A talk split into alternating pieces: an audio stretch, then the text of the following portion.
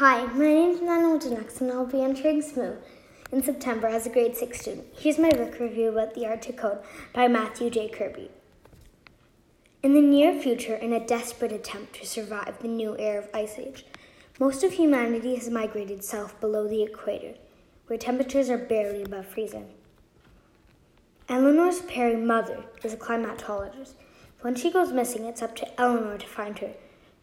But can Eleanor do this?